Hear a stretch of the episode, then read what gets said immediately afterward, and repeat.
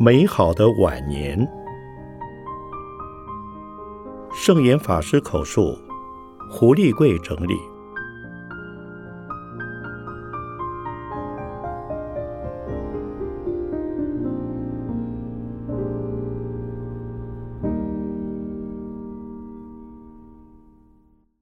待续。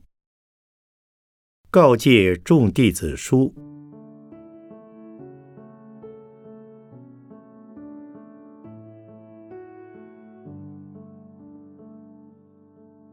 我们读印度佛教及藏传佛教诸先贤所作论书，必以赞颂三宝、感恩、归敬、传承法脉为开端。汉传各宗亦皆以祖述阐扬其所出诸祖之论点为正宗或旁出之依据。禅宗不立文字，教外别传。为众所周知，然其绝不违越禅宗历代祖师所立宗旨方范。其余二十世纪之日本临济、曹洞二宗，以及韩国之曹溪宗，虽未见有伟大禅师出世，然其禅修之外形依旧遵古守则，禅寺之运作。尚可令人心古风之思。是以欧美人士之慕道习禅者，乃选择日韩二系者居多也。吾犹忆中国大陆曾有文化大革命之十年动乱中，雷厉风行，破四旧之浩劫，否定汉民族古文明。摧毁汉民族古文化，致使中华民族史上先圣先贤所遗智慧产业一度遭到废弃残害。以彼时也，中国社会落伍于西方国家，故对东方之儒道式文化视之为现代化之绊脚石。唯其于二十一世纪初头。又复重视中华文化之含容性及消融性宜，又复振兴儒道是三教之研究及推广仪，又复于大陆人士口中德文感恩中国老祖宗的仪真仪。数十年来，使无忧心而昼夜不移者有四。汉传佛教人才寥落，其一也。汉人佛教界能通宗通教，而对其本末源流得势全实者极少，其二也。汉人佛教徒中愿意探索汉传佛教，而予以重新为现代人厘清脉络次第者极稀。其三也。浅学自教者流，竞相奔走于南传及藏传门下，则成群成队者，其四也。缘此忧心，无极开创中华佛学研究所，培育研究佛学之基础人才，首开重视梵、巴、藏。日、英等研究佛学之语文工具。中华佛学研究所能有今日国内外之好评，足证吾之所为未曾白费功夫。然于其办学目标，则尚未达成，乃为立足中华汉传佛教之复兴，颇有一段距离。因判无知弟子群，当以印度佛学为基础，汉传佛教为资产，南传及藏传佛教左参考，走出具有汉传佛教特色之世界佛教大局面来也。吾曾目睹不少怪现象，由于新时代之住持僧，为使其已有三百余年历史古刹焕然一新，竟非拯救如旧，而是重新设计，以现代工法及现代建材，将古匾、古字、古雕刻全部拆换成现代模式。此时使得古文物遭殃，闻之视之，心痛不已。无他，当归咎于僧人之未读书也。有一位名声甚美之长老，已病往生佛国之后，生前所建颇具规模之道场，为其座下首席弟子祭方丈位，位九间。该道场文宣品中介绍该寺严格，对于其师。某长老只字未提，其首席方丈弟子则自称开山。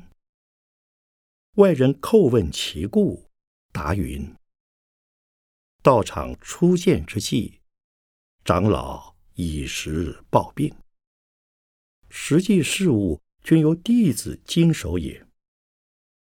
此乃伦理废弛之一例也。弟子与师争夺开山之功劳，可叹百千次。吾见不少身着汉僧服装者，并以汉寺及汉人社会为衣食滋生，然其口口声声批评汉传佛教之不是纯佛法，汉传僧尼生活方式。不合佛制律仪，彼等不时赞扬南传佛教纯正，藏传佛教有内涵、有次第。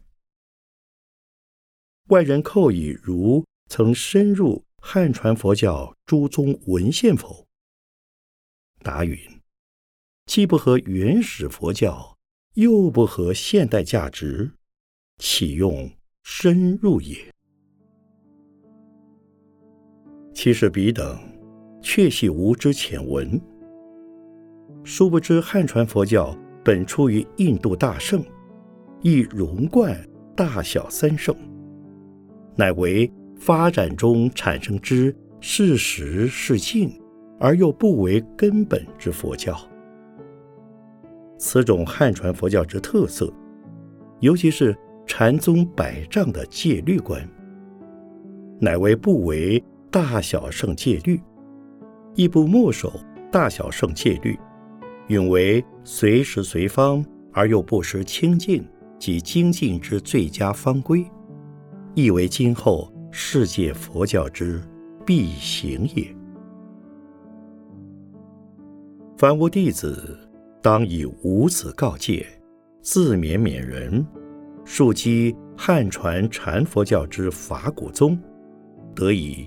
绵延不绝，否则否定祖脉源而自以为高明者，非吾弟子也。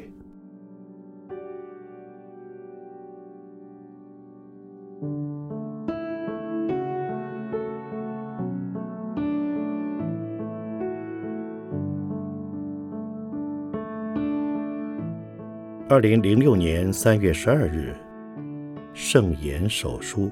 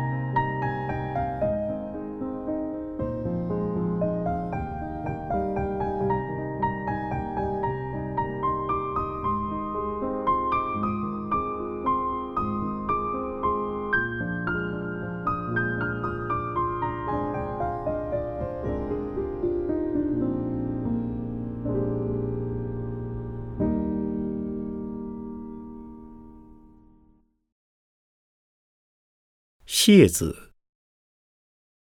我的晚年是非常美好的。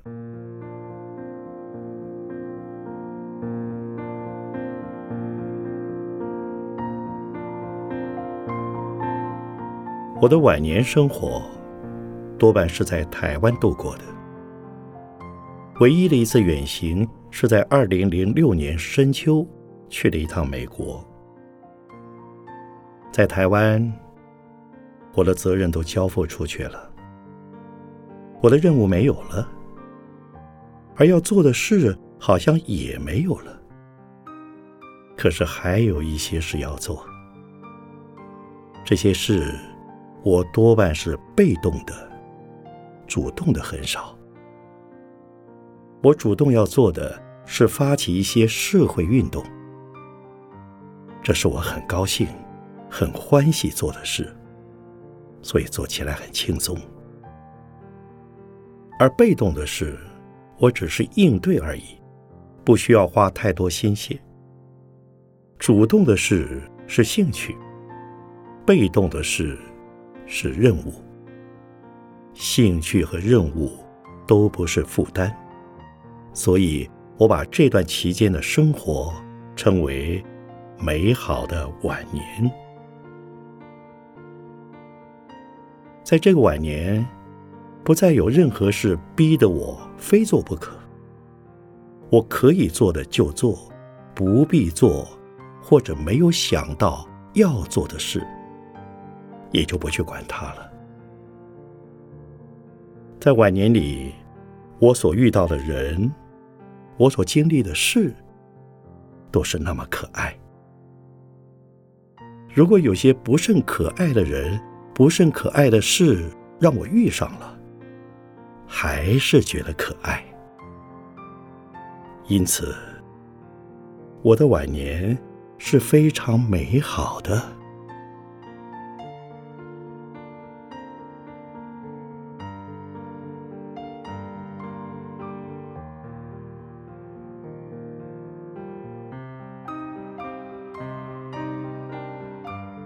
二零零八年四月二十九日，口述于中正经社。